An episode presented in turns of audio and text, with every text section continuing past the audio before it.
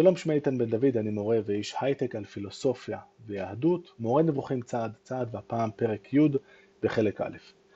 בכל שנה בסליחות אנחנו אומרים שוב ושוב ושוב, וירד אדוני בענן והתייצב עמו שם, זה אחד מהפסוקים במעמד לקראת הצור, מעמד מפתח בעיני הרמב"ם שהוא יקדיש לו שורה של פרקים בחלק א'. מה זה וירד אדוני בענן? לכאורה נראה מפשט הפסוקים של אלוהים כרגיל יש גוף, הוא יורד בענן כדי לדבר עם משה, כדי להתייצב עמו, וזאת כמובן פרשנות שהרמב"ם ינסה להציב לאלטרנטיבה, זה מה שהוא עושה בפרק הזה. כבר אמרנו למעלה שבשעה שאנו מזכירים בספר זה שם מן השמות המשותפים האלה, מהמילים שיש להן כמה משמעויות שונות, אין מטרתנו להזכיר כל משמעות שבה משמש שם זה, שהרי ספר זה אין איננו אוצר הלשון, אלא אנו נזכיר מן המשמעויות האלה אותן הנחוצות לנו למטרתנו ותו לא. רק אלה מה שחשוב למטרה שלנו, הסרת המבוכה, ממי שמצד אחד יש את פסקי הפסוקים ומצד שני יש את הפילוסופיה וההבנה למשל של אלוהים יש גוף, ואז הדברים לכאורה אינם מסתדרים זה עם זה. בין אלה ירד ועלה. ירידה ועלייה הם שני שמות אשר נקבעו בלשון העברית לנחיתה ולהתרוממות. כאשר גוף נעתק ממקום כלשהו אל מקום נמוך ממנו אומרים ירד, וכאשר הוא נעתק ממקום כלשהו אל מקום גבוה ממנו אומרים עלה. אחרי כן הושאלו שני שמות אלה לרוממות ולגדולה, כך שבשעה שישפל מעמדו של איש יאמרו ירד, וכאשר מעמדו יגבח ברוממות יאמרו עלה. אמר יתעלה, הגר אשר בקרבך יעלה עליך מעלה מעלה ואתה תרד מטה מטה. ואמר ונתנך אדוני אלוהיך עליון על כל גויי הארץ.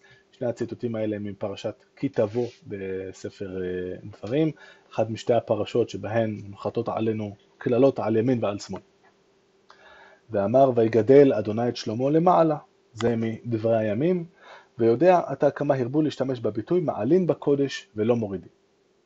בדרך זאת משתמשים בפעלים אלה גם בשעה שהעיון הופך נחות יותר, והאדם מפנה מחשבתו אל דבר שפל מאוד, אומרים ירד.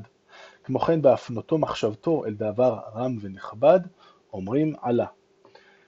תכף נבין למה זה חשוב ומה מצדיק פה את המעבר ממה שהיינו מצפים, שירד ועלה.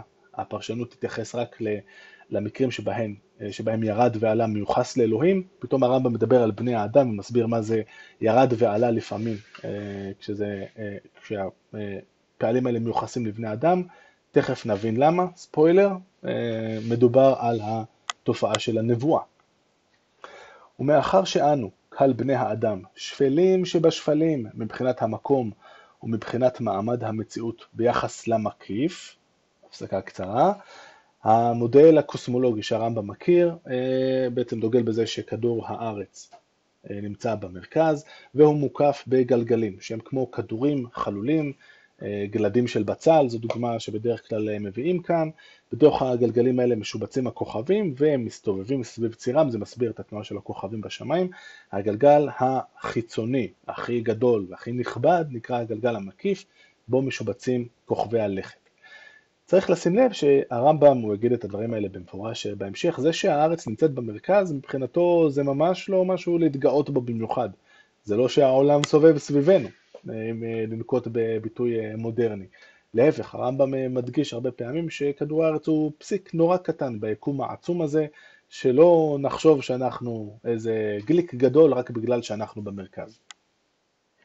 אז מאחר שאנו קהל בני האדם, שפלים שבשפלים, מבחינת המקום ומבחינת מעמד המציאות ביחס למקיף, ואילו הוא יתעלה עליון שבעליונים, במציאות לאמיתה, ברוממות ובגדולה, לא עליונות מבחינת מקום, על זה כבר דיברנו בפרקים הקודמים, ומכיוון שהוא יתעלה חפץ להעביר ידיעה ממנו ולהשפיע התגלות על מקצתנו, שימו לב נבואה, הביע את נחיתת ההתגלות על הנביא, או את שרייתה של שכינה במקום כלשהו במילה ירידה, והביע את הסתלקות אותו מצב של נבואה מהאיש, או את הסרת השכינה מן המקום במילה עלייה.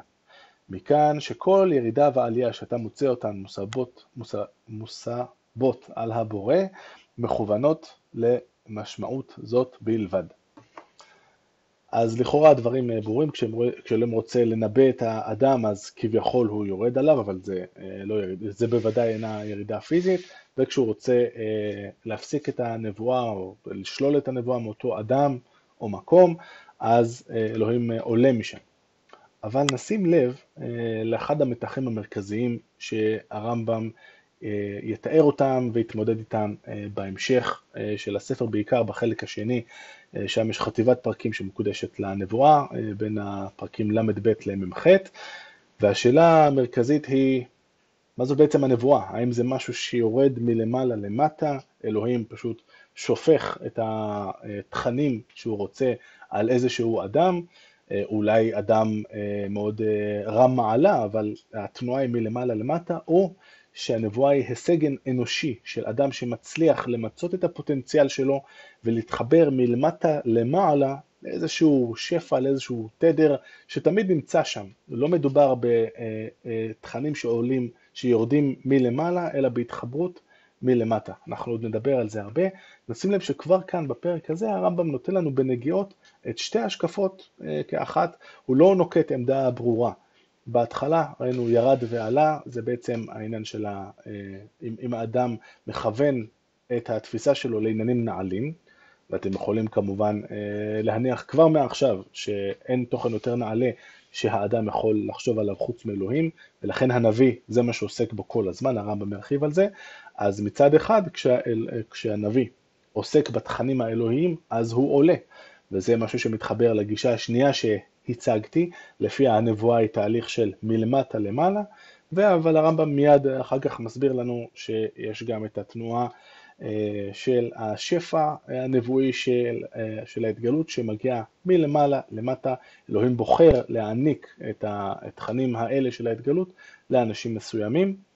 את המתח הזה נפגוש עוד המון פעמים בספר, אבל מעניין לראות כיצד הרמב"ם כבר מעכשיו משחק בשני צדי המגרש, גם למי שהתחבר יותר, נקרא לזה ככה, אולי לגישה האחת, וגם היריב שלו או מי שאוחז בהשקפה המנוגדת, שניהם מקבלים כאן אמירות שהם יכולים לגמרי לחיות ולהסתדר איתן.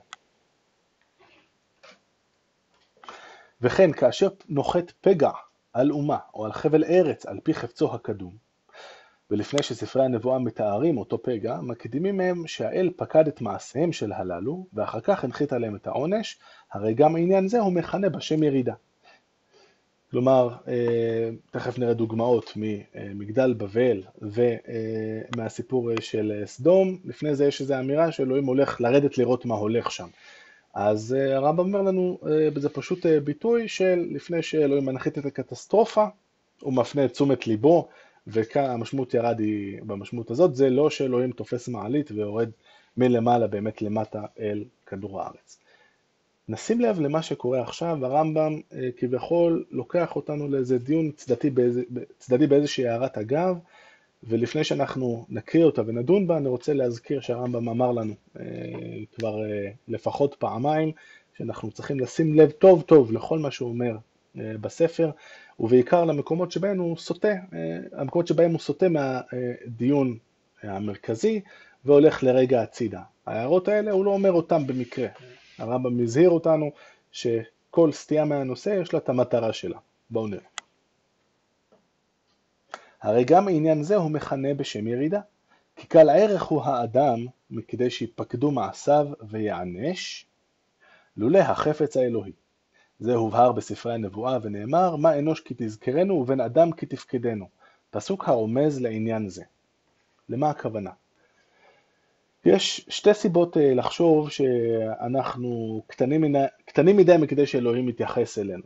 התפיסה בוא נגיד התפיסה המסורתית יכולה לחיות איתה בשלום, היא התפיסה שהרמב"ם כבר הציג אותה קודם, כשהוא אמר שאנחנו השפלים שבשפלים, אנחנו נמצאים על הארץ, מול לעומת המציאות בגלגל המקיף, המציאות היותר נכבדת וכו', אנחנו באמת דברים שוליים בבריאה, אבל הנה, גם מול הדברים השפלים האלה, אלוהים כן מתייחס אלינו, כפי שהרמב"ם מבסס את האמירה הזאת עם הפסוק שהוא הביא, אבל מסתתרת כאן גם, או יש כאן הצצה לעולם אחר שהרמב"ם ייכנס אליו לעומק, שהוא ידבר בחלק ג' בנושא של ההשגחה. אחת התפיסות שהרמב"ם צריך להתמודד איתן, ולפי כמה פרשנים, מהרגע שהספר נכתב, אולי זו אפילו דעתו האמיתית של הרמב"ם, והוא לא באמת יוצא נגדה, זו התפיסה של אריסטו, או אם לדייק, אריסטו כפי שהרמב"ם מכיר אותו דרך המפרשיו הערביים, לפי האלוהים אכן משגיח על העולם, אבל זאת השגחה מסוג קצת שונה ממה שאנחנו חושבים עליו. כי אנחנו נוטים לחשוב על השגחה במובן נקרא לזה הנאיבי או הבסיסי, שאם עכשיו אני הולך ושודד בנק, אלוהים יעניש אותי באיזושהי צורה. אז קודם כל, לפי התפיסה של אריסטו, כפי שהרמב"ם מכיר אותה, יש השגחה במינים של בעלי החיים. אלוהים דואג לכל אחד ממיני בעלי החיים ונותן לו את הכלים הנחוצים להישרדות שלו. הצבי הוא יחסית חלש, הוא חיה שנטרפת, אז לפחות כתוצאה מכך הוא יכול לשים לב כשזה טורף בסביבה ולברוח מהר. הנמר הוא חיה טורפת, לכן יש לו תפרים ומלטעות שמותאמים למלאכה הזאת, הוא יכול לרוץ מהר וכן הלאה. במובן הזה ההשגחה של אלוהים על המינים של החיות מתבטאת בטבע, לא באיזה משהו נורא מיוחד ששובר את הסדרים של המציאות, אלא בטבע עצמו. תפיסה אגב נוספת של אריסטו, רק נזכיר אותה בדרך אגב כי זה קצת מעניין, היא שהמינים תמיד יישארו. זאת אומרת, בגלל שיש השגחה על המינים של בעלי החיים, תמיד יהיו חתולים בעולם. לא משנה כמה נתייחס אליהם רע ולא נתן להם אוכל, חתולים תמיד יהיו. נחזור לענייננו. מה שאין לפי ההשקפה של אריסטו, וכאן גם אם זה דרך מפרשיו הערבים וגם אם לא, זאת השגחה על אנשים פרטיים. אם לדייק, אריסטו בעצם בחלק מהניסוחים שלו מדבר על זה שאלוהים יודע רק את עצמו. בכל מיני סיבות שלא ניכנס אליהן כרגע, עוד ניכנס לזה, אבל הוא מכיר רק את עצמו, הוא בכלל לא יודע, לצורך העניין שאפילו קיים העולם, מחוץ לו לצורך העניין, והוא בטח לא מכיר את איתן, ואם איתן שודד איזה בנק, זה ממש לא מעניין אותו. הרמב"ם כאן נותן לנו גם נגיעה קטנה לתפיסה הזאת, מטעמיו שלו, הוא יפתח את הנושא עוד הרבה, אבל רק אחרי שאמרתי את כל ההקדמה הזאת, רק נקרא שוב את המילים ותוכלו לשפוט אם אכן הרמב"ם מכוון לגעת בעניינים האלה או שאני קצת מגזים פה. כי קל ערך הוא האדם מכדי שיפקדו מעשיו ויענש, אבל לולא החפץ האלוהי. זאת הרמב"ם אומר את האמירה של אריסטו ומיד מסייג אותה. שוב, זה קצת כמו עם הנבואה שראינו קודם, הרמב"ם משחק על שני החצאים של המגרש. אבל בנושא ההשגחה עוד יבואו דיונים ארוכים ומפותלים, לא לדאוג. לכן כינה דבר זה, זה שאלוהים יורד שנייה לפני שהוא מנחית את הקטסטרופה, לכן כינה דבר זה בשם ירידה, באומרו הווה נרדה ונבלה שם שפתם, מגדל בבל, וירד אדוני לראות וארדנה ואראה, זה מול סדום, והמשמעות בכולם נחיתת העונש על בני מטה.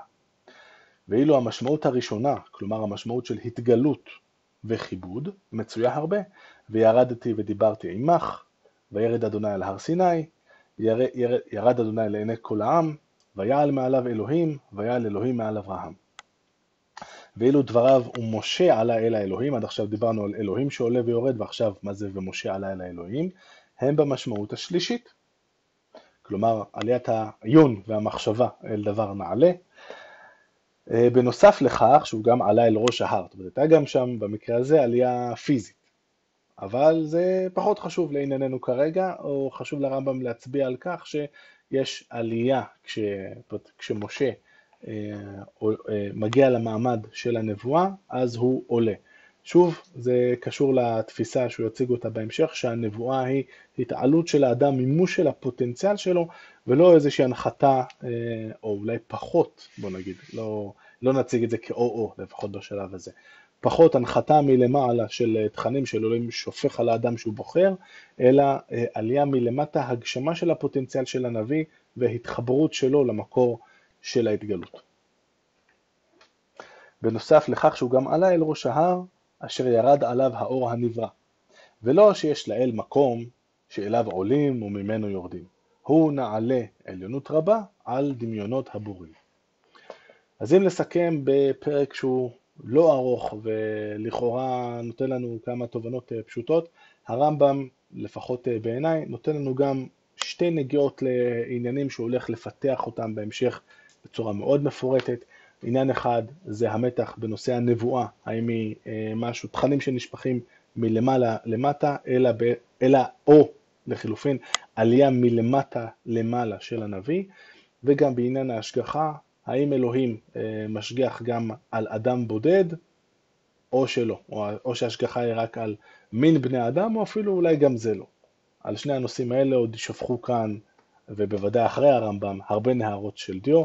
עד כאן להפעם, נתראות.